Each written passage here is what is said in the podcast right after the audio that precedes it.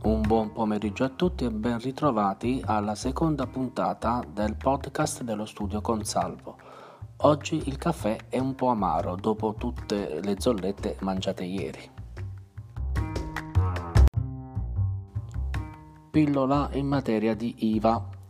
L'Agenzia delle Entrate risponde a un interpello e dice che l'aliquota IVA per l'asporto di alimenti da locali di somministrazione di alimenti e bevande non necessariamente sconta l'aliquota del 10%, anzi occorre analizzare caso per caso e spesso la maggior parte dei, delle operazioni vanno inquadrate tra le cessioni e quindi scontano l'IVA tipica di ogni prodotto.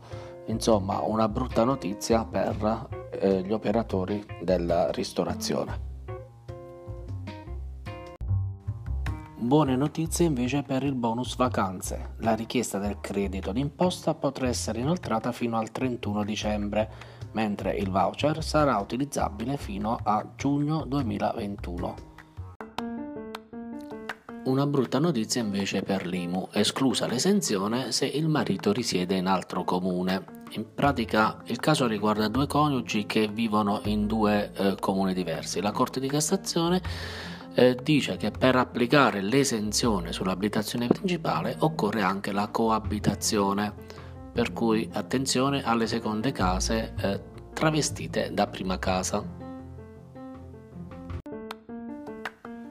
Notizia di economia ambientale. In provincia di Caserta una fabbrica di produzione di stoviglie monouso passa dalla plastica tradizionale a una bioplastica che non inquina, che si smaltisce nel, eh, tra i rifiuti eh, normali, quindi compostabili, e che eh, comporta un minor eh, dispendio di energie per la produzione. Beh, una notizia che proviene dalla terra dei fuochi in materia di ambiente non può che far piacere. Notizie dalla rete. L'odore che si sente in piscina non è generato dal cloro ma dalla cloramina, che è la sostanza che si crea unendo cloro e sudore o urina. Abbiamo quindi la prova che il 99,9% delle persone fanno pipì in piscina. Un caro saluto a tutti anche per oggi dallo studio Consalvo.